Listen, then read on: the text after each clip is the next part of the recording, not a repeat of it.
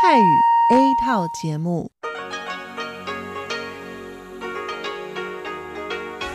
ที่นี่ สถานีวิทยุเรดิโอไต้หวันอินเตอร์เนชันแนล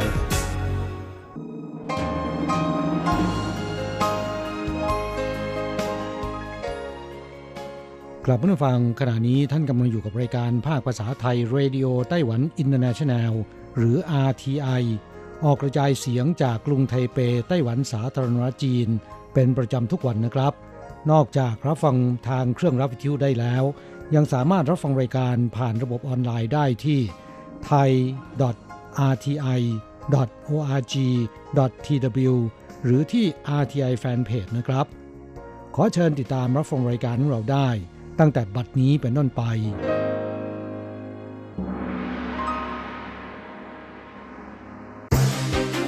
ลำดับแรก ขอเชิญติดตามรับฟัง ข่าวประจำวัน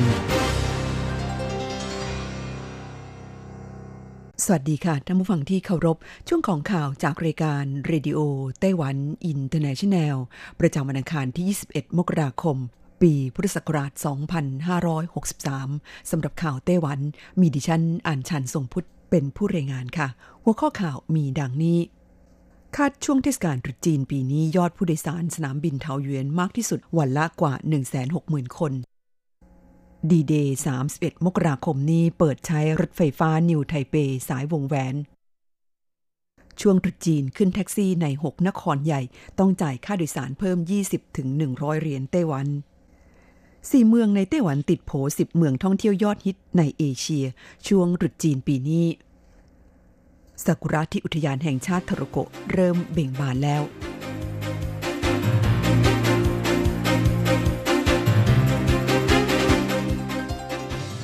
ไปเป็นรายละเอียดของข่าวค่ะ อันดับแรกไปดูข่าวเกี่ยวกับช่วงเทศกาลตรุษจีน คาดยอดจำนวนผู้โดยสารที่สนามบินนานาชาติเทาหยวนมากที่สุดวันละกว่า 160,000 คน กระทรวงคมนาคมไต้หวันสาธารณจีนแถลงว่าช่วงเทศกาลตรุษจีนปีนี้คาดว่ายอดผู้โดยสารที่ใช้บริการ สนามบินนานาชาติเทาหยวนจะเพิ่มขึ้นจากปีที่แล้ว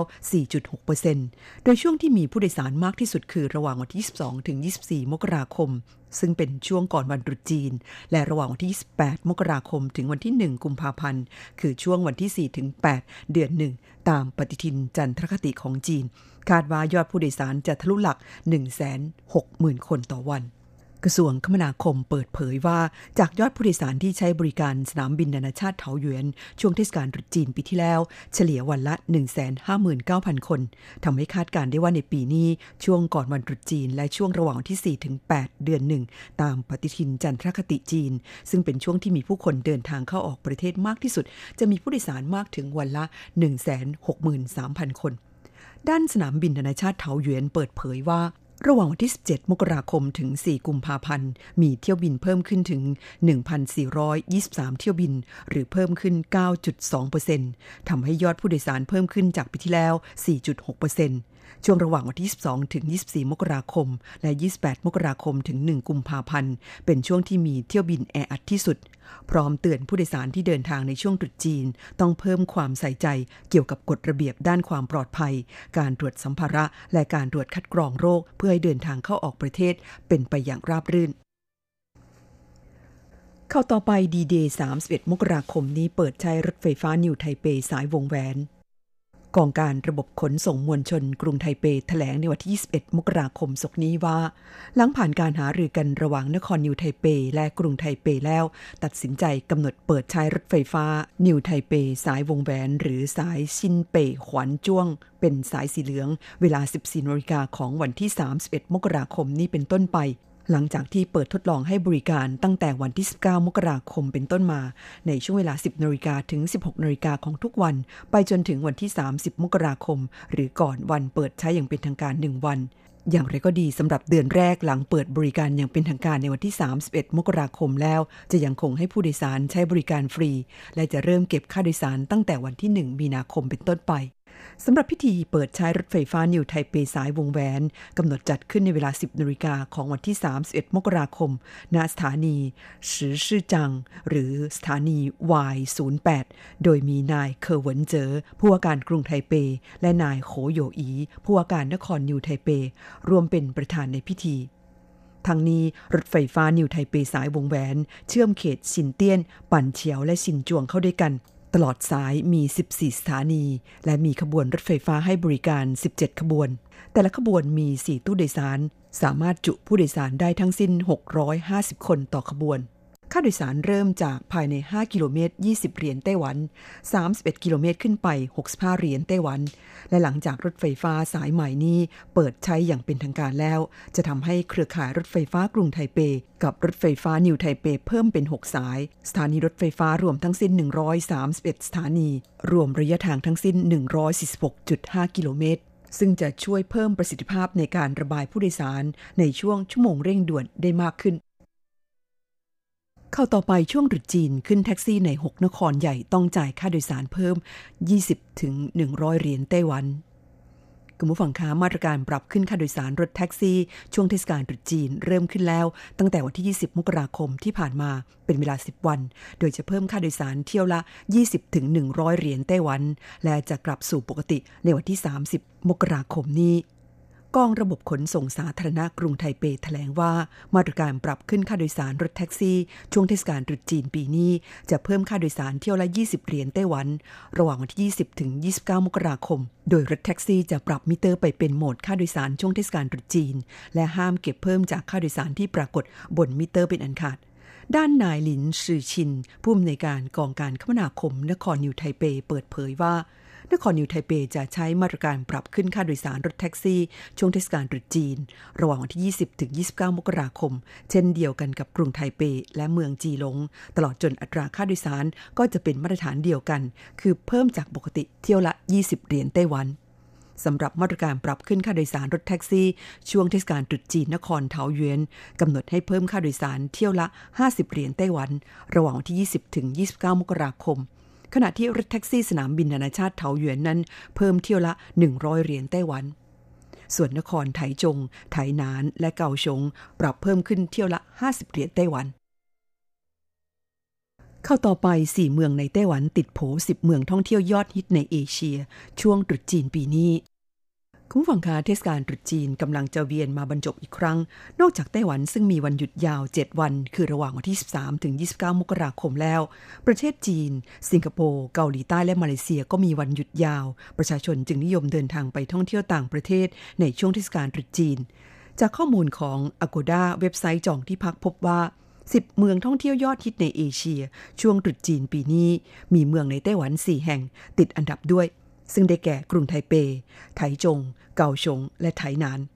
ทั้งนี้ 10 เมืองท่องเที่ยวยอดฮิตในเอเชียช่วงตรุษจีนปีนี้นั้น ประกอบไปด้วย อันดับที่ 1 โตเกียว อันดับที่ 2 กรุงเทพมหานคร อันดับที่ 3 ไทเป อันดับที่4ถึง10 ได้แก่ ไถจง โอซาก้า เกาชง โซน กุลาลัมเปอร์ ไถนาน และเชียงใหม่ตามลำดับ สำหรับประเทศที่นักท่องเที่ยวไต้หวันนิยมเดินทางไปท่องเที่ยวในช่วงเทศกาลตรุษจีนมากที่สุดในช่วง 2 ปีที่ผ่านมา อันดับที่ 1 คือประเทศญี่ปุ่น รองลงมาคือประเทศไทยและเกาหลีใต้ โดยเมืองที่นักท่องเที่ยวไต้หวันนิยมเดินทางไปเยือนมากที่สุดนั้น ได้แก่ โตเกียว โอกินาวา โอซาก้า กรุงเทพมหานคร เกียวโต กรุงโซน ฟุกุโอกะ นางโงย่าปูซาน และซัปโปโร ตามลำดับ เข้าต่อไปซากุระที่อุทยานแห่งชาติทารุโกะเริ่มบานแล้วคุณผู้ฟังคะช่วงใกล้ตรุษจีน อากาศหนาวเย็นลงเรื่อยๆ ดอกซากุระในไต้หวันเริ่มบานแล้ว โดยเฉพาะบนภูเขาที่อุทยานแห่งชาติทารุโกะเมืองฮวาเลียน ริมถนนจะได้เห็นซากุระป่าสีชมพูสด ออกดอกบานเต็มต้น ประชาชนที่เดินทางมาท่องเที่ยว ที่อุทยานแห่งชาติทารุโกะบอกว่า ปีนี้บานเร็วกว่าปกติ ซากุระป่าหรือซากุระพันธุ์เชอรี่ไต้หวันเป็นซากุระที่พบโดยทั่วไปบนภูเขาของไต้หวัน ที่ผ่านมาจะบานในช่วงปลายเดือนกุมภาพันธ์ถึงต้นเดือนมีนาคม ปีนี้บานเร็วกว่าทุกปี นายจังเติ้งเหวินรองผู้อำนวยการสำนักงานบริหารอุทยานแห่งชาติทรโกเปิดเผยว่าริมทางหลวงหมายเลขไถ8 ช่วงไทหลูเกอถึงกวนเยวนมีซากุระป่ามากเป็นพิเศษ ทยอยเบ่งบานตามระดับความสูงที่ต่างกัน นอกจากที่กวนเยวนบนอุทยานแห่งชาติทรโกแล้วริมถนนจงเหิงซึ่งตัดผ่านแนวเทือกเขาตอนกลางของไต้หวัน ช่วงระหว่างทางไปเมืองฮวาเลียน จะได้เห็นซากุระป่าและดอกเหมยเบ่งบานแล้ว อยู่แต่ก็ดีสำนักงงานบริหารอุทยานแห่งชาติทรโกเตือนว่า ระหว่างแวะชมซากุระข้างทาง ควรหาที่จอดรถที่เหมาะสม อย่าจอดริมถนน เพราะทำให้กีดขวางการจราจร และอาจทำให้เกิดอุบัติเหตุได้โดยง่ายอีกด้วย ทำฝั่งค่ะที่ท่านรับฟังจบลงไปแล้วนั้น เป็นช่วงของข่าวไต้หวันประจำวันนี้นำเสนอโดยดิฉันอ่านชานทรงพุทธค่ะ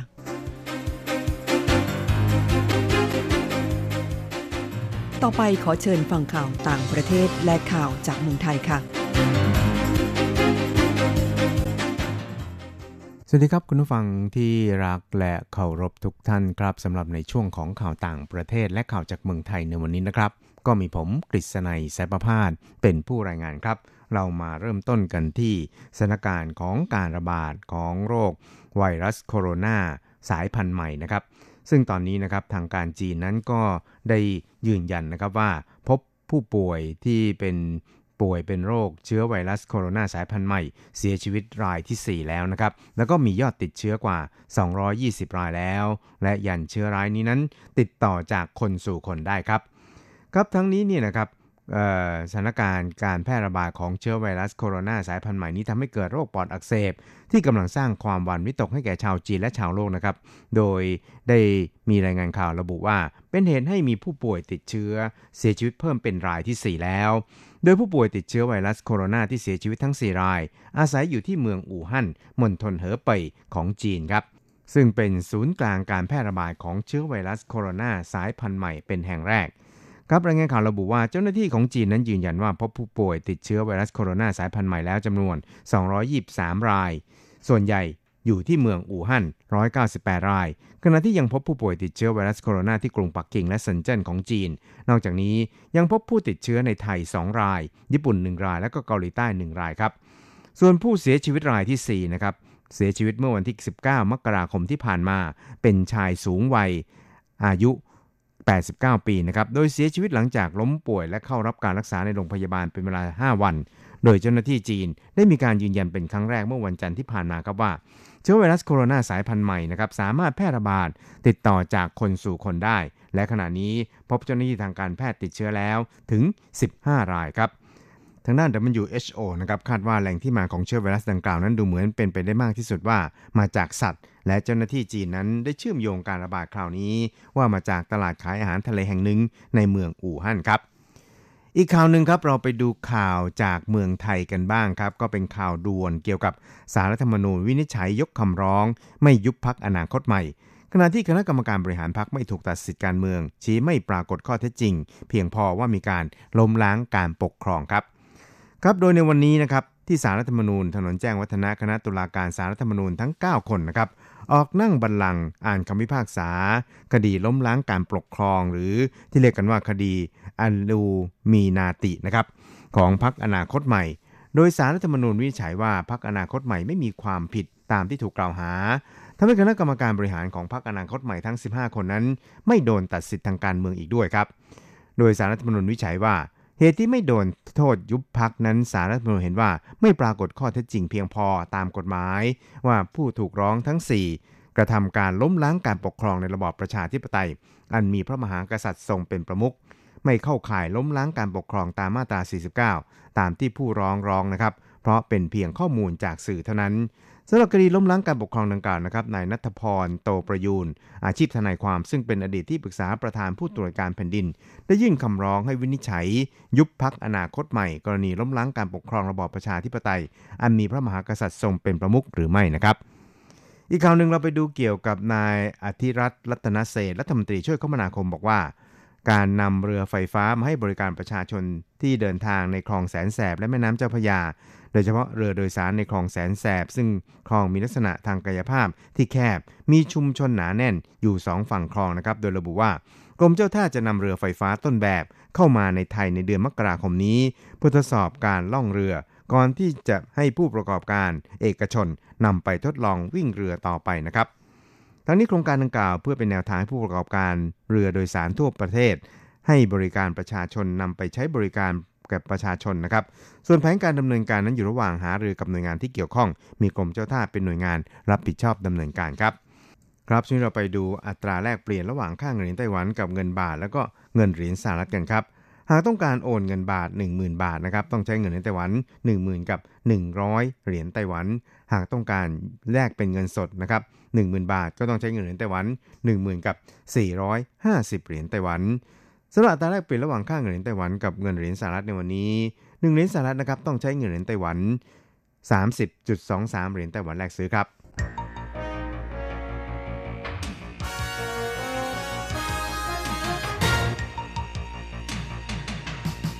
วิทยาการที่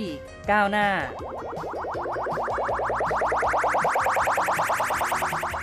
ชีวิตความเป็นอยู่ที่ทันสมัย อะไรที่ใหม่ ๆ ล้ำยุค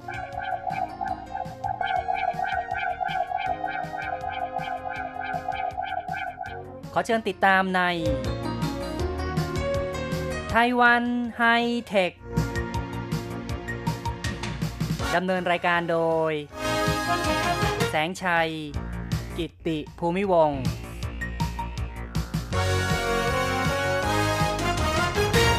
คุณผู้ฟังครับ พบกันอีกแล้วในไต้หวันไฮเทค ในครั้งนี้แสงชัยจะนำเอาเรื่องของการประมูลคลื่นสื่อสาร 5G มาเล่าสู่กันฟังนะครับ เทคโนโลยีเครือข่ายสื่อสารไร้สาย 5G ซึ่งจะมาแทนที่ 4G นั้น เป็นประเด็นที่กำลังมีผู้คนพูดถึงมากขึ้นเรื่อยๆ ในเกาหลีใต้ก็เริ่มมีการใช้ระบบ 5G กันแล้ว ส่วนที่ญี่ปุ่นนั้น ก็กำลังจะนำมาใช้งาน ในการแข่งขันกีฬาโอลิมปิกโตเกียวเกม ในกลางปี 2020 ที่กำลังจะมาถึงนะครับ ส่วนในไต้หวันนะครับ ก็เริ่มมีการจัดสรรคลื่น 5G กัน ในสัปดาห์ที่ผ่านมาวันที่ 16 มกราคมการประมูลรอบแรกก็จบลงไปแล้วนะครับ ซึ่งมีมูลค่าสูงทำลายสถิติครั้งใหม่ ด้วยมูลค่า 130,081 ล้านเหรียญไต้หวัน ตัวเลขมูลค่าประมูลที่สูงแบบนี้ทำให้หลายฝ่ายก็คาดกันว่า แม่ข่ายผู้บริการโทรศัพท์มือถือทั้งหลาย มีความลำบากในการประกอบธุรกิจมากขึ้น จะทำให้กำไรหดลง แต่ว่าในส่วนของประชาชน ในส่วนของผู้บริโภคนั้น ก็หวั่นเกรงกันว่าค่ารายเดือนจะแพงขึ้นจะสูงขึ้น เหตุการณ์จะเป็นอย่างนี้จริงหรือไม่ก็คงต้องรอดูกันต่อไป แต่ในส่วนของผู้ประกอบการก็เชื่อว่าคงต้องมีการคิดต้องมีการวางแผนกันไว้ จึงกล้าที่จะทุ่มเงินมากขนาดนี้ และในส่วนของการดูแลผู้บริโภคนั้น คณะกรรมการการสื่อสารแห่งชาติของไต้หวันนะครับ หรือว่า NCC ก็บอกว่าได้มีการเตรียมมาตรการรองรับเอาไว้ ก็เชื่อว่าผู้บริโภคประชาชนนั้นจะไม่จ่ายแพงเกินไป ทั้งนี้ทั้งนั้นการประมูลคลื่นสื่อสาร 5G ซึ่งปิดฉากลงในตอนเช้า วันที่ 16 ด้วยมูลค่าที่บอกไว้นะครับคือ 138,081 ล้านเหรียญไต้หวันเนี่ย ก็ถือว่าทะลุมูลค่าการประมูลคลื่น 4G ในปี 2013 ซึ่งราคาในตอนนั้นก็คือ 118,650 ล้านเหรียญไต้หวัน การประมูลคลื่น 5G ในครั้งนี้ ซึ่งคลื่นที่มีคนต้องการมาก นั่นก็คือช่วงคลื่น 3.5 กิกะเฮิรตซ์นะครับ เป็นช่วงคลื่นที่ อุปกรณ์การสื่อสารระบบ 5G เนี่ยมีความแพร่หลาย มีความสุกงอมมากที่สุด เพราะฉะนั้นเนี่ยก็เป็นที่ต้องการของบรรดาแม่ข่ายทำให้มูลค่าการประมูลนั้นสูงถึง 136,433 ล้านเหรียญไต้หวัน ก็ทำสถิติสูงสุดในระดับต้นๆของโลกด้วย บุคคลในวงการก็บอกว่าเป็นธรรมดาของมีอยู่น้อย แต่ในเมื่อความต้องการมีสูง เพราะฉะนั้น บรรดาแม่ขายโทรศัพท์ในไต้หวันนะครับ ต่างก็ทุ่มราคาประมูลคลื่น 5G ด้วยราคาที่พุ่งสูงขึ้นไปอย่าง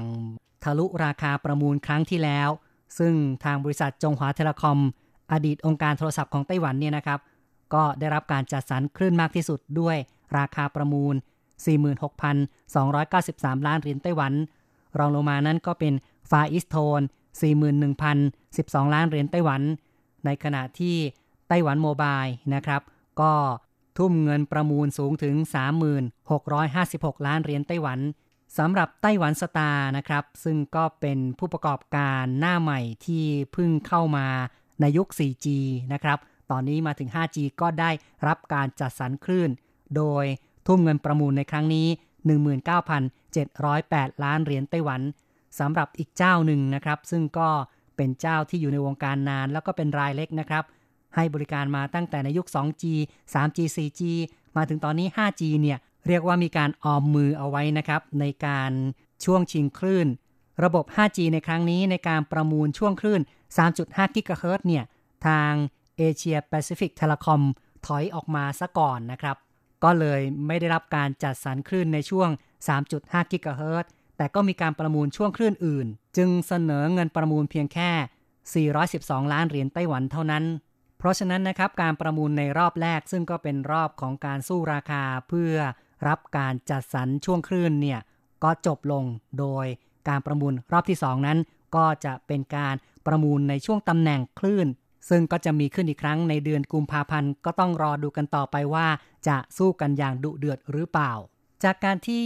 การประมูลในรอบที่ 1 นั้น แม่ข่ายโทรศัพท์ในไต้หวันต่างก็พยายามทุ่มกันอย่างเต็มที่นะครับ ทางบริษัท จัดอันดับเครดิตไต้หวันเรตติ้งเนี่ยก็เลยได้ออกมาวิเคราะห์ แล้วก็ชี้ว่าในช่วงอีกหลายปีข้างหน้านั้น ฐานะการเงินของแม่ข่ายโทรศัพท์ในไต้หวัน จะได้รับผลกระทบอย่างมากจากการที่ต้องลงทุนติดตั้งเครือข่าย 5G ซึ่งต้องทุ่มเงินอีกมากมายนะครับ อีกทั้งการบริการ 5G ในระยะแรก ไม่แน่นอนว่าจะมีรายได้ดีหรือเปล่า เพราะว่า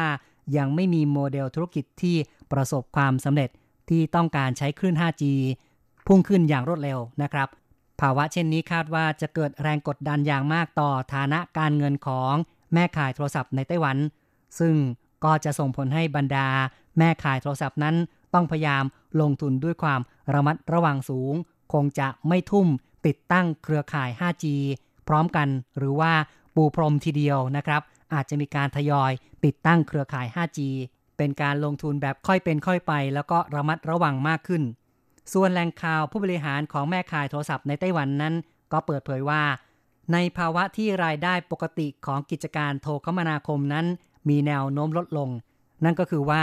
การเก็บค่ารายเดือน ค่าโทรศัพท์ ค่าใช้อินเทอร์เน็ตของโทรศัพท์มือถือเนี่ยนะครับที่เป็นรายได้ปกตินั้นที่ผ่านมา มีการต่อสู้กันอย่างดุเดือดจนทำให้ค่ารายเดือนเนี่ย ส่วนใหญ่ก็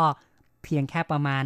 500 เหรียญไต้หวันต่อเดือนก็สามารถที่จะขึ้นเน็ตได้ไม่อั้นเนี่ยนะครับ ในภาวะเช่นนี้ ก็ทำให้รายได้ของแม่ขายโทรศัพท์นั้นลดลงอยู่แล้ว ในอนาคตนั้นแม้ว่าการประมูลคลื่น 5G ทางรัฐบาลของไต้หวันกำหนดว่าสามารถชำระค่าสัมปทาน ยาวนานถึง 20 ปี แต่ว่าการติดตั้งเครือข่าย 5G ก็ต้องลงทุนอีกมาก และเงินสัมปทาน 4G ที่ประมูลในครั้งก่อนนั้น ก็ยังจ่ายกันไม่หมดนะครับ บรรดาแม่ขายโทรศัพท์ในไต้หวันก็พากันโอดครวญว่า มีแรงกดดัน และเชื่อว่าไม่สามารถจ่ายเงินปันผลในตาสูง หรือว่าอัตราคงตัวเหมือนในอดีตได้อีกต่อไป ส่วนบุคคลในวงการผู้เชี่ยวชาญในวงการสื่อสารโทรคมนาคมนั้น ก็บอกว่าบริการ 5G ของไต้หวันนั้น คาดว่า จะต้องอยู่ในอัตราที่สูงขึ้น อาจจะต้องเริ่มต้นที่ 1,000 เหรียญไต้หวัน อย่างไรก็ตามนะครับ ภาวะการแข่งขันในไต้หวันนั้นค่อนข้างจะรุนแรง อีกทั้งบริษัทไต้หวันสตาร์ซึ่งได้เข้ามาให้บริการในยุค 4G เนี่ยนะครับ ตอนนี้ 5G ก็ได้รับการจัดสรรคลื่น ซึ่งไต้หวันสตาร์เนี่ยก็ยังถือว่าเป็นน้องใหม่ เป็นหน้าใหม่ในวงการนะครับ ยังพยายามต้องการจะแย่งส่วนแบ่งการตลาดเพิ่มขึ้น เพราะฉะนั้นก็คาดว่า อาจจะมีการเปิดฉากการแข่งขันอย่างเข้มข้นต่อไป อาจจะทำให้ราคาค่ารายเดือนของระบบ 5G นั้นอาจจะไม่สูงอย่างที่กังวลกันก็เป็นไปได้ นอกจากนี้ก็ยังมีผู้ที่วิเคราะห์นะครับ โดยอ้างอิงตัวเลขของทางเกาหลีใต้นะครับ ซึ่งก็มีการให้บริการระบบ 5G ไปแล้ว ในเกาหลีใต้นั้นก็มีแม่ขายยักษ์ใหญ่ 3 รายนะครับ พอเข้าสู่ยุค 5G แล้ว ก็มีการจัดโปรโมชั่น คือ ขึ้นเน็ตไม่อั้นนะครับ ในราคาคำนวณเป็นเงินเหรียญไต้หวันนี่ก็ประมาณ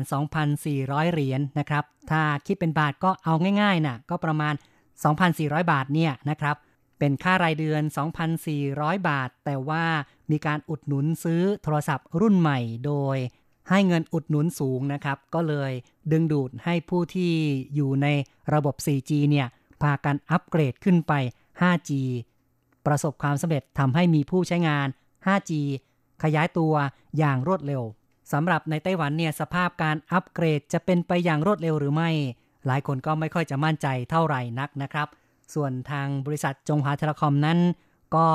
ได้มีการเปิดเผยคือแหล่งข่าว เจ้าหน้าที่ในจงหวาเทเลคอมก็บอกว่า ระบบ 5G ของไต้หวันอาจจะสตาร์ทที่เดือนละ 550 เหรียญ แต่คงจะต้องมีการจำกัดปริมาณนะครับ คงไม่สามารถที่จะบอกว่า 550 เหรียญเนี่ยขึ้นเน็ตได้ไม่อั้นนะครับ ในกรณีนี้ก็มีผู้ที่พากันวิจารณ์ว่า ความเคยชินการใช้เน็ตของผู้บริโภคในไต้หวันปัจจุบัน แต่ละคนจะใช้อยู่ที่เดือนละ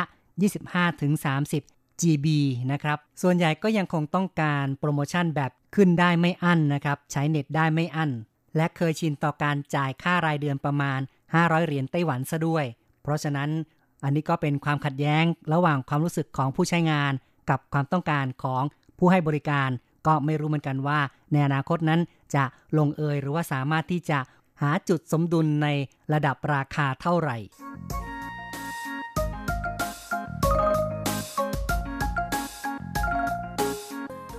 คุณผู้ฟังครับการประมูลคลื่นสื่อสารระบบ 5G ในไต้หวัน ซึ่งจบลงในวันที่ 16 มกราคมนั้น เป็นการประมูลในรอบแรกนะครับ ซึ่งก็มีการนำเอาคลื่น ระบบ 5G ในช่วงคลื่น 3.5 กิกะเฮิรตซ์กับ 28 กิกะเฮิรตซ์นำมาเปิดประมูลเพื่อจัดสรรคลื่นให้แก่ผู้ประกอบการแม่ข่ายโทรศัพท์ในไต้หวัน การประมูลที่ผ่านมาใช้เวลา 27 วันนะครับ ซึ่งก็แตกต่างกับในตอนประมูลคลื่น 4G ที่ต้องต่อสู้กันยาวนานตั้งเดือนกว่านะครับ ในครั้งนี้ ทางคณะกรรมการการสื่อสารของไต้หวันได้ประสบการณ์จากครั้งที่แล้ว ก็พยายามเร่งให้การประมูลนั้นเร็วขึ้น ซึ่งมีกลไกทำให้การสู้ราคาเร็วขึ้นทำให้ไม่ยืดเยื้อ จึงจบลงภายใน 27 วัน และก็อย่างที่บอกไว้คือราคาประมูลนั้นก็สูงถึง 130,081 ล้านเหรียญไต้หวันนายเฉินเย่าเฉียงซึ่งเป็นรักษาการประธาน คณะกรรมการสื่อสารแห่งชาติ หรือว่า NCC ของไต้หวันนั้น ก็บอกว่า แม้ ราคาประมูลจะสูงกว่าเป้าหมาย แต่ก็เชื่อว่าจะไม่กระทบต่อผู้บริโภค เนื่องจากว่าทางรัฐบาลก็มีมาตรการในการรับมือเพื่อป้องกันไม่ให้ราคาค่าบริการในระบบ 5G นั้นสูงเกินไป ทั้งนี้ทั้งนั้นการประมูลคลื่น 5G ก็ผ่านการเคาะราคาทั้งหมด 261 รอบนะครับ ก็คือในช่วง 27 วันเนี่ย สู้ราคากัน 261 รอบ และคลื่นยอดนิยม 3.5 กิกะเฮิรตซ์ ก็มีค่าประมูลสูงถึง 136,433 ล้านเหรียญไต้หวัน ก็นับว่าสูงอันดับ 3 ของโลกทีเดียว ซึ่งในช่วงคลื่น 3.5 กิกะเฮิรตซ์มีช่วงความกว้างของคลื่นทั้งหมด 270 เมกะเฮิรตซ์นะครับ บริษัทจงหัว Telecom นั้น ได้รับการจัดสรรไป 90 เมกะเฮิรตซ์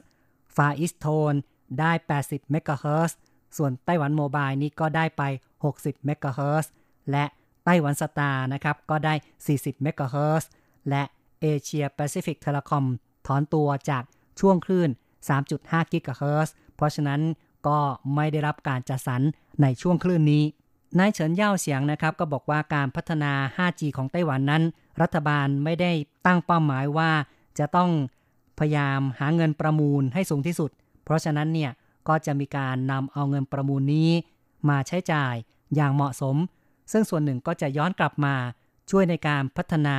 ธุรกิจสตาร์ทอัพของไต้หวัน ให้บรรลุเป้าหมาย เพื่อจะได้เข้ามาเป็นลูกค้าของระบบ 5G แล้วก็ช่วยสร้างโครงสร้างพื้นฐานของระบบ 5G ให้ดีขึ้นนะครับ ในขณะเดียวกันนั้นทางการไต้หวันเนี่ยก็จะใช้กลไกคือให้ผู้ประกอบการนั้นสามารถใช้คลื่นร่วมกัน หรือว่าเช่าคลื่นระหว่างกันได้ เป็นการเพิ่มความยืดหยุ่นในการให้บริการแก่ประชาชน เพราะฉะนั้นนะครับในกรณีของบริษัท Asia Pacific Telecom แม้ว่า จะไม่ได้รับการจัดสรรคลื่นในช่วงคลื่น 3.5 กิกะเฮิรตซ์ก็ตามแต่ แต่ก็สามารถที่จะไปร่วมใช้คลื่น หรือว่าไปเช่าใช้จากผู้อื่น โดยการจ่ายค่าบริการนะครับ ก็เรียกว่าทำให้สามารถที่จะอยู่ในตลาดแล้วก็แข่งขันในตลาดได้ต่อไป เป็นการเพิ่มความยืดหยุ่นให้แก่ผู้ประกอบการนั่นเองสำหรับการประมูลรอบที่ 1 จบไปแล้วต่อไปก็จะมีการ จัดสรรคลื่นในรอบที่ 2 ซึ่งก็จะเป็นการจัดสรรตำแหน่งนะครับ ตามความกว้างของช่วงคลื่น ซึ่งทางคณะกรรมการ NCC ของไต้หวันนั้นก็บอกว่า หากผู้ประกอบการสามารถตกลงกันได้เองก็ไม่ต้องเปิดประมูลในรอบที่ 2 แต่ถ้าตกลงกันไม่ได้ก็จะประมูลรอบที่ 2 ในวันที่ 21 กุมภาพันธ์ แล้วก็เชื่อว่าจะจบลงในวันเดียว คุณผู้ฟังครับการพูดคุยในรายการไต้หวันไฮเทคในครั้งนี้ เห็นทีต้องขอยุติลงก่อนนะครับ อย่าลืมกลับมาพบกับไต้หวันไฮเทคในครั้งต่อไป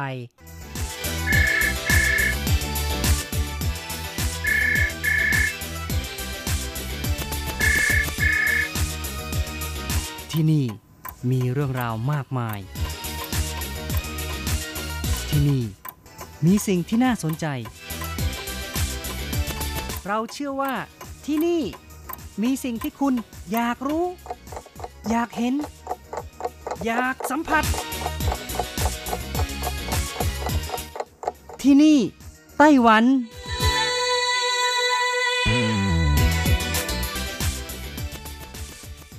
วัสดีค่ะ คุณผู้ฟังที่รักทุกท่านพบกันช่วงเวลาที่นี่ไต้หวันกับรถจรัสยนต์สุวรรณพร้อมกับเนื้อหาสาระดีๆ ที่มีความเกี่ยวข้องกับไต้หวันมาเล่าสู่กันฟัง ประจำทุกสัปดาห์ในสัปดาห์นี้ก็เช่นกันนะคะ มีเรื่องราวของตลาดดอกไม้ไทเปที่เปิดต่อเนื่องนาน 5 วันติดต่อกัน 108 ชั่วโมง เพื่อต้อนรับ วันตรุษจีนมาเล่าสู่กันฟังค่ะ คุณผู้ฟังคะตรุษจีนก็ถือเป็นเทศกาลที่สำคัญที่สุดของชาวจีน เพราะว่าชาวจีนถือว่าวันตรุษจีนคือวันขึ้นปีใหม่ตามปฏิทินจีนนะคะ เช่นเดียวกับวันสงกรานต์วันปีใหม่ของคนไทยค่ะ ในช่วงก่อนตรุษจีน คนไต้หวันนิยมซื้อดอกไม้ไม้ประดับนำมาประดับประดาบ้านให้เกิดความสวยงามและดูสดใส ตลาดดอกไม้ไทเปนะคะ ก็เป็นตลาดค้าส่งดอกไม้ไม้ประดับ จึงเปิดให้บริการประชาชนต่อเนื่อง 108 ชั่วโมง หรือรวมเวลาติดต่อกัน 5 วันค่ะ ตั้งแต่เช้ามืดของวันที่ 20 มกราคม ไปจนถึงวันที่ 24 มกราคมค่ะ ซึ่งเป็นวันสุกดิบของเทศกาลตรุษจีนในปีนี้ เพื่อให้ทุกครัวเรือนเต็มไปด้วยบรรยากาศตรุษจีน มีความโชคดีมีความสุขเฮงเฮงรวยรวยๆ กันทั่วหน้าเลยค่ะทั้งนี้นะคะ ตลาดดอกไม้ไทเปถือเป็นตลาดศูนย์รวมดอกไม้ที่ใหญ่ที่สุด ทางภาคเหนือของไต้หวัน บริษัทขายส่งดอกไม้กรุงไทเปชี้ว่า เนื่องจากช่วงนี้สภาพอากาศที่ปลูกดอกไม้ทางภาคกลางภาคใต้ของไต้หวันกำลังดีนะคะ ไม่หนาวไม่ร้อนจนเกินไป คาดว่าช่วง 10 วันก่อนเทศกาลตรุษจีน ปริมาณของดอกไม้และไม้ประดับมีมากถึง 240,000 ช่อ และเมื่อใกล้ถึงเทศกาลตรุษจีนก่อนประมาณ 5 วันนะคะ ปริมาณของไม้ดอกไม้ประดับก็จะเพิ่มขึ้น1ล้าน1แสนช่อ หากเปรียบเทียบกับปีที่แล้วในช่วงเวลาเดียวกันนะคะ ก็ถือว่าไม่แตกต่างกันมากนักนะคะ คาดว่าในปีนี้ปริมาณลดลงเล็กน้อย ราคารวมทั้งหมดอาจจะเปลี่ยนแปลงไม่มากนัก แต่อย่างไรก็ตามค่ะ โดยปกติแล้ว ช่วงเทศกาลตรุษจีน ไม้ดอกไม้ประดับ ก็มีการปรับราคาเพิ่มขึ้นประมาณ 20%เมื่อเทียบกับช่วงเวลาปกตินะคะ ตลาดดอกไม้ไทเปถือเป็นตลาดดอกไม้ที่คึกคัก และใหญ่ที่สุดในไต้หวัน เป็นตลาดค้าส่งดอกไม้ที่มีความงดงามที่สุดในท่ามกลางของเมืองกรุงไทเปในยามค่ำคืนค่ะ โดยเฉพาะอย่างยิ่งช่วงเวลาประมาณตีสามครึ่งนะคะ ก็จะมีความงดงามมากในแต่ละวันตั้งแต่เวลา 20นาฬิกาพนักงานที่จัดสินค้าก็จะทำการแบ่งดอกไม้นับพันดอกหมื่นดอกที่มาจากตลาดแหล่งปลูกทั่วสารทิศของไต้หวันค่ะ จากนั้นส่งขึ้นสายพานเพื่อแยกส่งไปตามจุดต่างๆ แล้วทำการประมูลราคา และส่งไปยังร้านดอกไม้ที่ต่างๆของกรุงไทเปนะคะ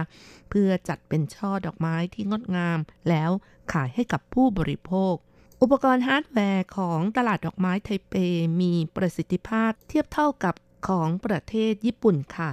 การประมูลขายดอกไม้มีความก้าวหน้า ใช้ระบบอิเล็กทรอนิกส์เทียบเท่ากับตลาดค้าส่งดอกไม้ระดับโลกของประเทศเนเธอร์แลนด์ นอกจากนี้แล้ว ดอกไม้ประมาณ 95%และวัสดุที่ใช้ประดับดอกไม้ในไต้หวัน ก็มาจากเกษตรกรผู้ปลูกดอกไม้ทั่วประเทศค่ะ มีเพียง 5%เท่านั้นนะคะ ที่นำเข้ามาจากต่างประเทศ คุณภาพของดอกไม้และไม้ประดับที่ขายในตลาดดอกไม้ล้วนแต่ดี แล้วก็มีการคัดสรรมาอย่างดีด้วยนะคะ และไม่เพียงแต่มีความงดงาม เวลาที่เก็บรักษาหรือประดับก็นานอีกด้วย กล่าวได้ว่าดอกไม้หรือไม้ประดับของตลาดดอกไม้ไทเปล้วนแต่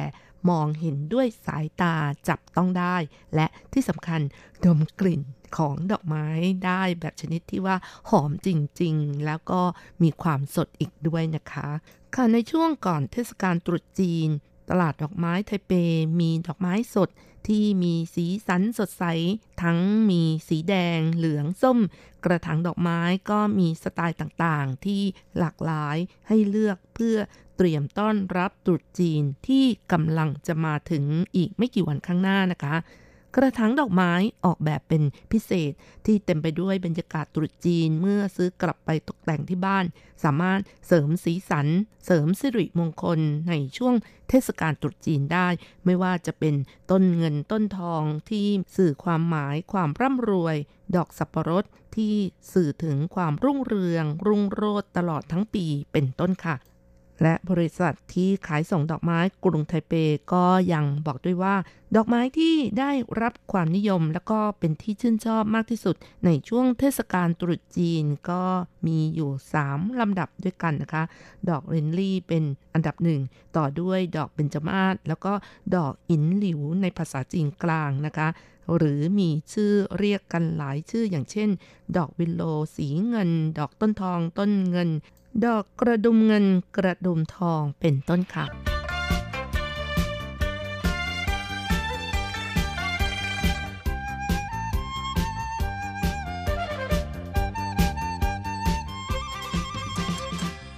ค่ะสำหรับดอกไม้ทั้ง 3 ชนิดที่ได้รับความฮอตฮิตในช่วงเทศกาลตรุษจีนนะคะ วันนี้รัชรัตน์ก็ขอนำดอกไม้ทั้ง 3 ชนิด มาขยายความเล่าสู่กันฟังค่ะ ค่ะ ก็จะมาเริ่มกันที่ดอกลินลี่ ภาษาจีนกลางนะคะ เรียกกันว่าไปเหอค่ะ เป็นดอกไม้ที่มีกลิ่นหอมฟุ้งที่ใครๆได้ดม ก็ต้องตกหลุมรักนะคะ หากนำมาประดับในบ้านก็จะทำให้ในบ้านนั้นมีกลิ่นหอมฟุ้ง ชาวจีนเชื่อว่าเป็นสัญลักษณ์แห่งความสำเร็จ นอกจากนี้แล้วก็ยังมีความหมายอันลึกซึ้งที่แฝงอยู่ด้วย นิยมใช้ในงานสมรส มีความหมายดี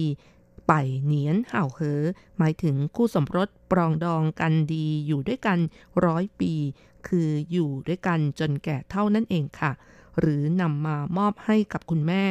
หรือในช่วงเทศกาลตรุษจีนนะคะ ก็เป็นปีใหม่ แห่งการอยู่กันพร้อมหน้าพร้อมตากัน จึงทำให้ดอกลินลี่เป็นดอกไม้ที่ผู้คนนิยมเป็นอันดับหนึ่ง มีกลิ่นหอมเหมาะในช่วงตรุษจีนที่สุดเลยนะคะ ดอกลินลี่หรือป่ายเหอนะคะ ก็เป็นไม้ดอกประเภทหัว มีดอกขนาดใหญ่ มีความสง่าและสวยงามมาก บางชนิดมีกลิ่นหอมมาก ส่วนใหญ่ก็จะปลูกกันที่บนภูเขา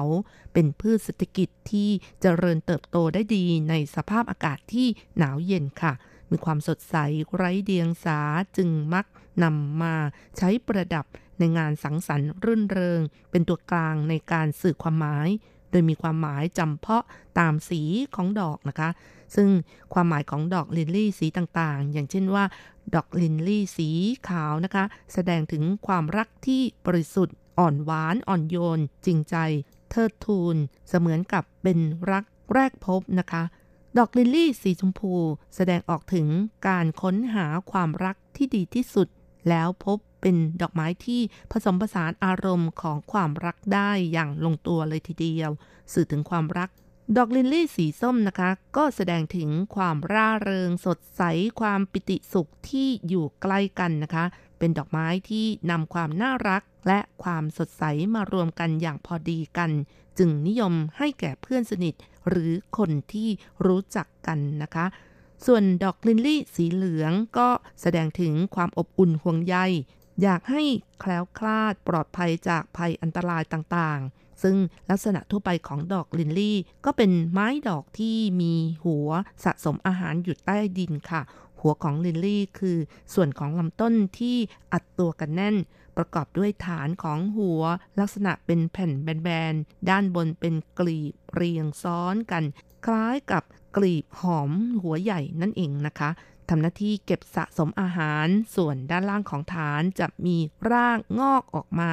หัวของลิลลี่จะเจริญเติบโตและเพิ่มขนาดขึ้นเรื่อยๆ ในแต่ละปีนะคะ จะสร้างจุดเจริญใหม่ภายในหัว เมื่อหัวพัฒนาเต็มที่ และได้ผ่านช่วงฤดูหนาว ก็เกิดการทำลายการฟักตัวของหัว ส่วนยอดใหญ่ก็จะเจริญเติบโตเป็นลำต้นเหนือดิน และส่วนยอดจะสร้างช่อดอก ซึ่งดอกจะมีกลีบดอกหกกลีบด้วยกัน แยกออกจากกัน มีเกสรตัวผู้ชูขึ้นใจกลางดอกลินลี่นั้นมีหลายสี มีทั้งสีขาว สีชมพู สีส้ม สีแดง สีม่วง และมีสองสีในดอกเดียวกันก็มีเช่นกันค่ะ ดอกจะบานอยู่ได้ราวประมาณ 2-4 วันนะคะ ส่วนดอกไม้ประเภทที่สองที่นิยมนำมาประดับในช่วงเทศกาลตรุษจีนก็คือ ดอกเบญจมาศหรือดอกหม่ำนะคะ เป็นไม้ตัดดอกที่สำคัญที่นิยมปลูกเลี้ยง และมีการซื้อขายกันมากรองจากดอกกุหลาบค่ะ มีหลายสีด้วยกัน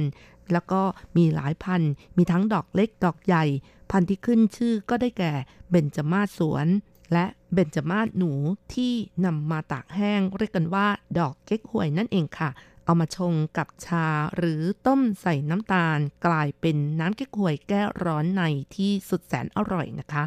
สำหรับดอกเบญจมาศนะคะ ก็เป็นสัญลักษณ์ของฤดูใบไม้ร่วง ในคติความเชื่อโบราณของจีน ดอกเบญจมาศคือ ความเป็นหนึ่งเดียวกับธรรมชาติ ทั้งยังเป็นสัญลักษณ์ ของความมีอายุยืนและความงามนิรันดร์อีกด้วยค่ะ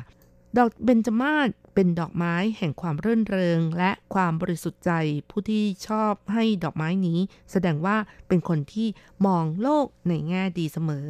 หากอยากแสดงถึงความรื่นเริงชื่นบาน ให้ดอกไม้นี้มอบแก่ผู้รับ ดอกเบญจมาศสีแดงนะคะ ก็เป็นดอกไม้แห่งความรักค่ะ นิยมมอบดอกเบญจมาศสีแดง เพื่อแสดงถึงความรักชอบชอบพอกัน ส่วนเบญจมาศสีเหลืองก็เป็นดอกไม้แห่งความโชคดี รักนิดหน่อยประมาณอย่างนั้นนะคะ นิยมมอบดอกเบญจมาศสีเหลือง แก่ผู้หลักผู้ใหญ่ หรือคนรู้จักกันเมื่อไปเยี่ยมเยือนหลังจากไม่ได้พบกันมานานนะคะ หรือเพิ่งไปมาหาสู่บ้านเขาเป็นคราวแรก แสดงถึงความรักที่เบาบางแล้วก็อ่อนไหวนั่นเองนะคะ ดอกเบญจมาศสีเหลืองถือเป็นดอกไม้สูงสักและทรงเกียรติค่ะ เป็นสัญลักษณ์แห่งความซื่อสัตย์ สามารถมอบดอกเบญจมาศสีขาว ให้แก่ผู้ใดก็ได้นะคะ เพื่อแสดงความซื่อสัตย์พักดี ไม่จำกัดว่าเป็นผู้รับที่เป็นเพศตรงข้ามเท่านั้นนะคะ แล้วก็ดอกไม้ประเภทที่ 3 ที่นิยมนำมาประดับ ในช่วงเทศกาลตรุษจีนของไต้หวันก็คือ ดอกอินหลิวค่ะ มีชื่อเรียกกันหลายชื่ออย่างที่บอกแล้วนะคะ อย่างเช่น ดอกวินโลสีเงิน ดอกต้นเงินต้นทอง ดอกกระดุมเงินกระดุมทองเป็นต้นค่ะ แล้วก็ในภาษาฮกเกี้ยนจะออกเสียงคล้ายกับคำว่า อินเหลียงนะคะ เป็นดอกไม้ที่แสดงถึงความมั่งคั่ง เป็นดอกไม้ที่นิยมประดับบ้านนะคะและสถานที่ต่างๆ เพราะมีเอกลักษณ์เฉพาะตัวไม่ต้องจัดมากนัก แค่เสียบใส่เจกันก็สวยได้ หรือว่าจะผูกกับของมงคลต่างๆ อย่างเช่น โบสีแดง ก้อนเงินหรือเหวียนเป่า หรือว่าจะเป็นอ่างเปาที่สีแดงๆ ผูกไว้ที่ก้านของดอกตุ่มเงินตุ่มทอง ก็มีความงดงาม และเป็นสิริมงคลยิ่งขึ้น เวลาที่ปักดอกไม้อาจจะไม่ต้องเติมน้ำนะคะ สามารถปักนานได้ถึง 8 เดือนค่ะ และจะปักแบบมีน้ำก็ได้ และให้เปลี่ยนน้ำสัปดาห์ละครั้ง ตุ่มดอกจะงอกเป็นช่อ คล้ายกับหางแมว แล้วก็มีใบงอกเป็นสีเขียว ถ้าใส่น้ำก็จะชมความงามของดอกได้นานถึง 2 เดือนค่ะดอกอินหลิวที่ปลูกในไต้หวันประมาณ 95%ปลูกที่ตำบลซานซิง เมืองอีหลัน ทางภาคตะวันออกของเกาะไต้หวันในเนื้อที่ 40 เฮกตาร์ หรือประมาณ 250 ไร่นะคะ โดยปริมาณที่ปลูกได้ครึ่งหนึ่งส่งขายต่างประเทศ และอีกครึ่งหนึ่งขายในประเทศก็สร้างรายได้ให้กับ เกษตรกรปีละ 28 ล้านเหรียญไต้หวันก็ถือว่าไม่น้อยนะคะ เอาละค่ะเวลาของรายการหมดลงอีกแล้วนะคะ อย่าลืมค่ะ กลับมาติดตามเรื่องราวดีๆ ในช่วงเวลาที่นี่ไต้หวันกับรจรัสยนสวรรค์สัปดาห์หน้าเวลาเดียวกันสำหรับวันนี้ขอให้ทุกท่านโชคดีเฮงเฮงรวยรวยตรุษจีนมาถึงแล้วนะคะ ขอให้ได้อังเปาเยอะๆนะคะ สวัสดีค่ะ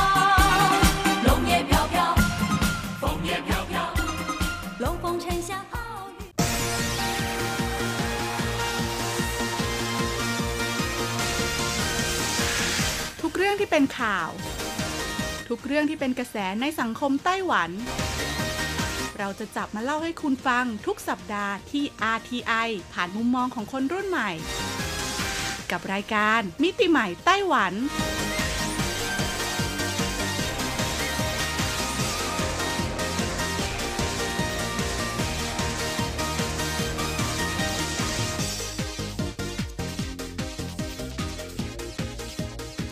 ดีค่ะ คุณผู้ฟัง RTI ที่เคารพทุกท่านขอต้อนรับเข้าสู่รายการมิติใหม่ไต้หวันค่ะ รายการที่จะนำเสนอเรื่องราวดีๆ ที่เกิดขึ้นในไต้หวันนะคะดำเนินรายการโดยดิฉันดีเจยุ้ยมณพรชัยวุฒิค่ะ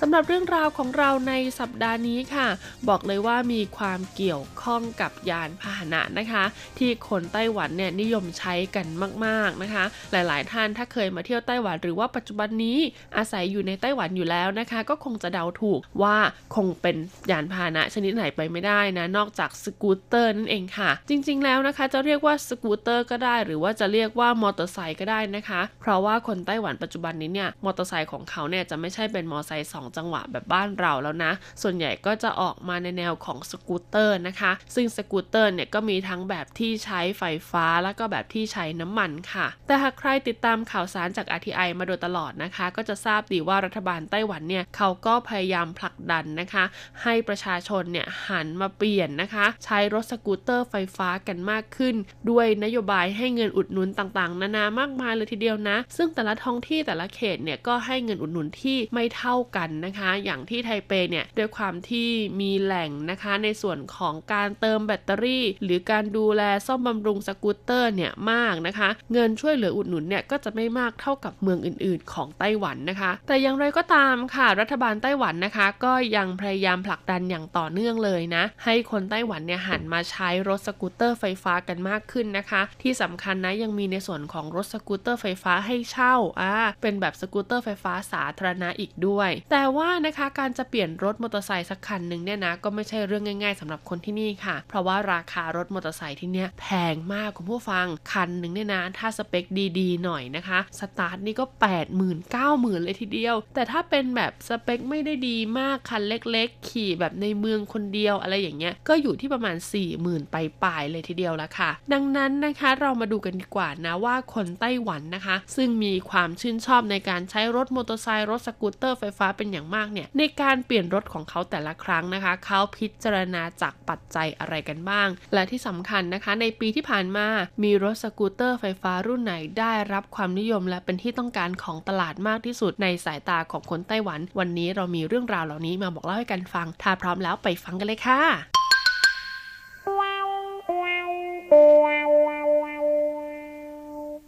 เรามาเริ่มต้นกันที่ 10 ปัจจัยหลักกันก่อนเลยนะคะ ในการเปลี่ยนรถแต่ละครั้งเนี่ยคนไต้หวันเนี่ยเขาพิจารณาจาก 10 ปัจจัยหลักอะไรกันบ้างนะคะ อันดับ 10 ค่ะก็คือเรื่องราวของการนั่งค่ะ ต้องบอกเลยว่ารถนะคะว่าจะเป็นรถมอเตอร์ไซค์ไฟฟ้ารถสกูตเตอร์ธรรมดารถยนต์รถอะไรก็ตามนะ เราต้องทดลองนั่งก่อนค่ะ ถ้านั่งแล้วไม่สบายเนี่ยเราก็อาจจะไม่อยากซื้อนะคะ เพราะว่าบางคนเนี่ยถ้าต้องเดินทางไกล ๆ นั่งนะถ้าเบาะไม่สบายนี่คือ อาจจะทำให้เกิดอาการเจ็บป่วยตามมาทีหลังได้นะคะ ดังนั้นเก้าอี้นั่งเนี่ยเป็นปัจจัยที่ 10 เลยทีเดียวต่อมาปัจจัยที่ 9 ค่ะก็คือในเรื่องของการซ่อมบำรุงนั่นเองค่ะ เขาก็จะต้องดูเลยนะคะว่ามีศูนย์ซ่อมบำรุงเยอะไหมครบวงจรหรือเปล่า การซ่อมบำรุงแต่ละครั้งเนี่ยมีการเสียค่าใช้จ่ายเพิ่มเติมอะไรบ้างนะคะ แต่ถ้ามี service ซ่อมบำรุงที่เรียกว่าครบถ้วนสมบูรณ์เนี่ยคนไต้หวันก็จะตัดสินใจเป็นปัจจัยที่ 9 ในการเลือกซื้อรถมอเตอร์ไซค์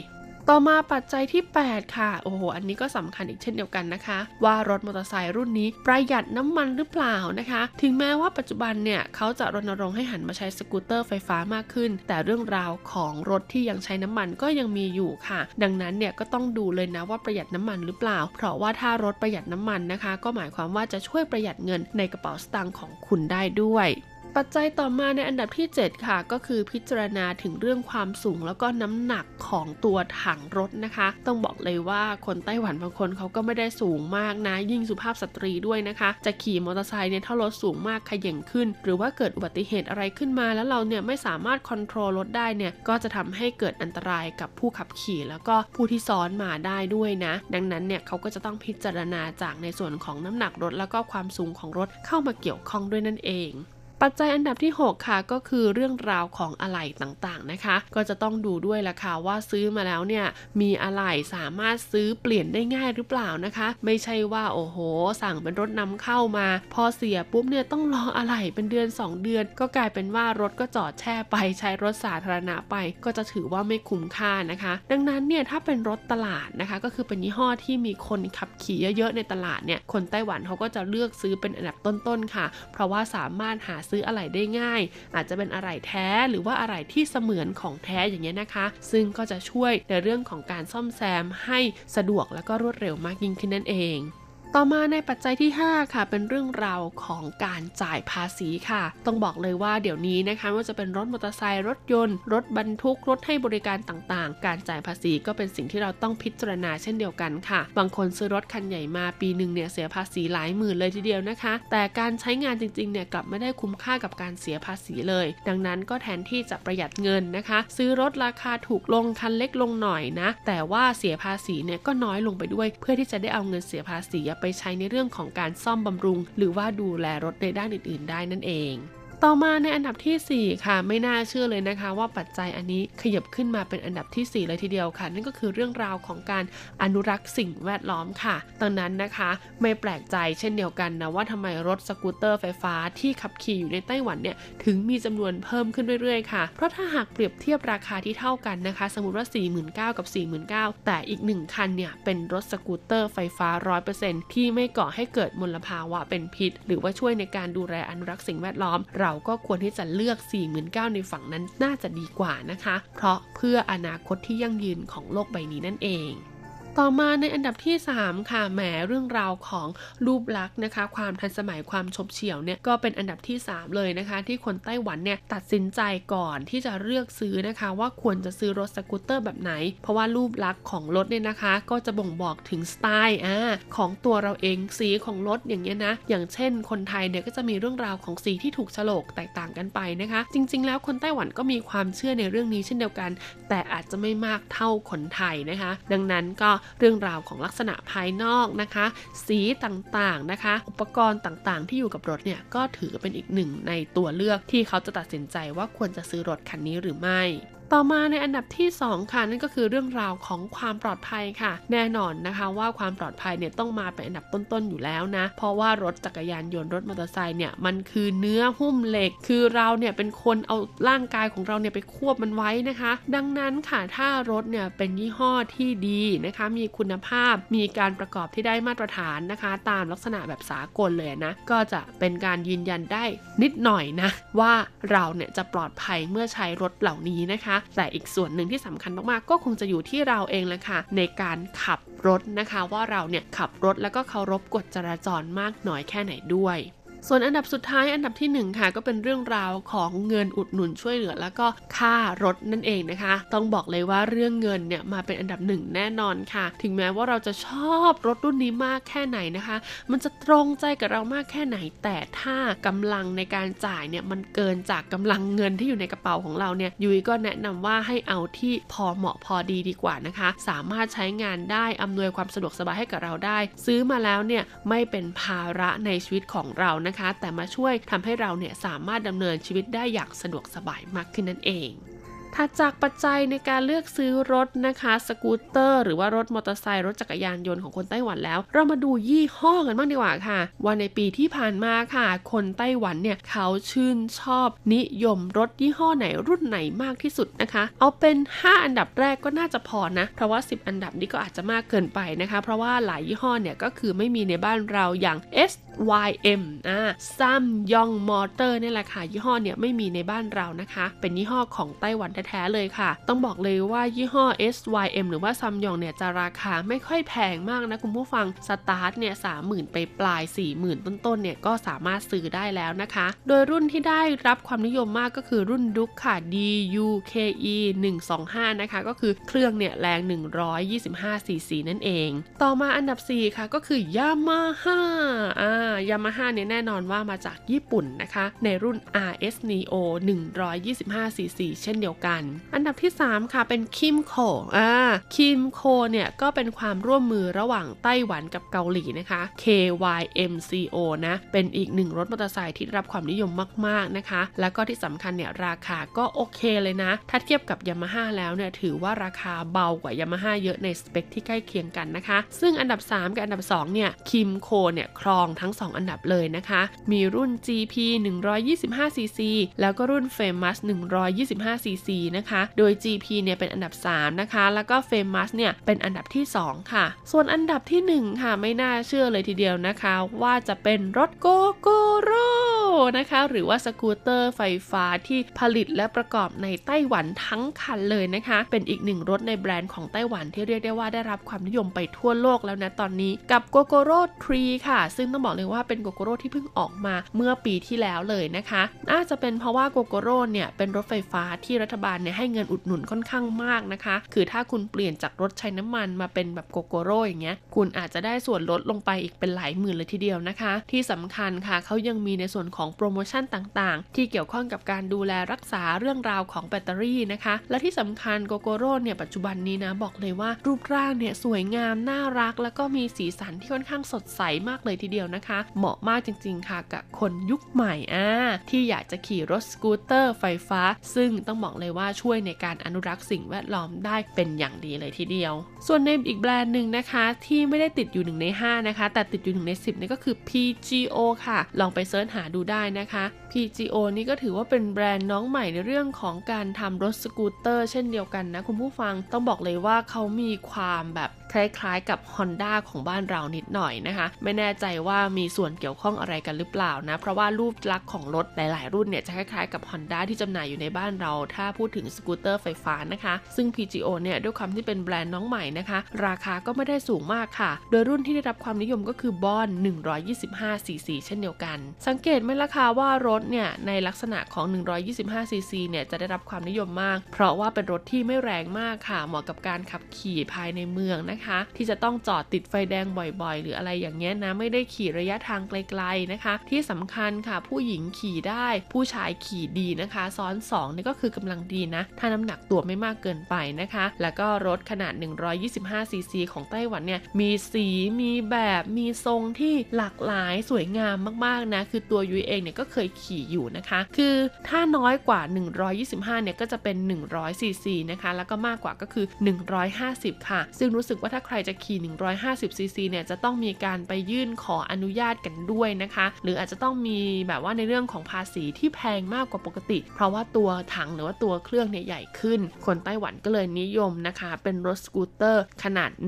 125 ซีซีค่ะ แต่ว่ายังไงก็ตามนะคะ สรุปทั้งหมดทั้งมวลแล้ว Gogoro ก็เป็นอันดับหนึ่งของปีที่แล้วนะคะ แล้วก็เชื่อเลยนะว่าในอนาคตเนี่ย Gogoro ก็จะยังครองอันดับหนึ่งต่อไปเรื่อยๆค่ะ เพราะว่าปัจจุบันนี้เราต้องหันมาช่วยกันดูแลอนุรักษ์สิ่งแวดล้อมอย่างจริงจังค่ะ เชื่อนะคะว่าคนไต้หวันหลายคนที่ยังไม่เปลี่ยนตอนนี้ไม่ใช่ว่าไม่อยากเปลี่ยนนะ แต่อาจจะเป็นเพราะว่ายังมีปัจจัยในเรื่องของการการเงินต่างๆนะคะว่าเศรษฐกิจช่วงนี้ก็ไม่ดีเนาะก็เลยไม่สามารถที่จะเปลี่ยนได้นะคะ และที่สำคัญค่ะหลายยี่ห้อเนี่ยก็พยายามคิดค้นรถสกูตเตอร์ไฟฟ้าออกมา เพื่อแข่งกับ Gogoro ด้วยนะคะ แต่ก็อาจจะยังไม่ติดตลาดเท่ากับ Gogoro นะนอกจากนี้ค่ะ Gogoro เนี่ยก็ยังต้องกระจายนะคะ ในเรื่องของจุดชาร์จแบตเตอรี่ หรือว่าจุดเปลี่ยนแบตเตอรี่ต่างๆเนี่ยให้ครอบคลุมนะคะ ถึงทุกส่วนทุกอำเภอทุกเมืองด้วยนะ ไม่ใช่ว่าดิฉันแบบอยู่จังหว้าอย่างเงี้ยมีจุดเปลี่ยนแบตอยู่แค่2อสจุดแล้วก็ต้องขี่เพื่อมาเปลี่ยนแบตอะไรเงี้ยมันก็จะเสียเวลาแล้วก็ไม่สะดวกสบายเท่าที่ควรนั่นเองแหละค่ะสำหรับวันนี้หมดเวลาของรายการมิติใหม่ไต้หวันแล้วพบกันใหม่สัปดาห์หน้าสวัสดีค่ะ เบรกเสื่อมควันดำไฟท้ายไม่ดีรถฉันมันเก่าขาดการซ่อมแซมไม่ต่างอะไรจากรักเรา พยายามปรับปรุงแก้ไขทุกอย่าง เปลี่ยนแปลงให้เธอถูกใจ แต่วันนี้แค่เข้ามากับรถคันใหม่เธอก็เลือกไปกับเขาเธอบอกว่าเธอจะไป เธอจะไปกับเขาเธอบอกให้ฉันกลับไปพร้อมกับรถคันเก่าเธอบอกว่าฉัน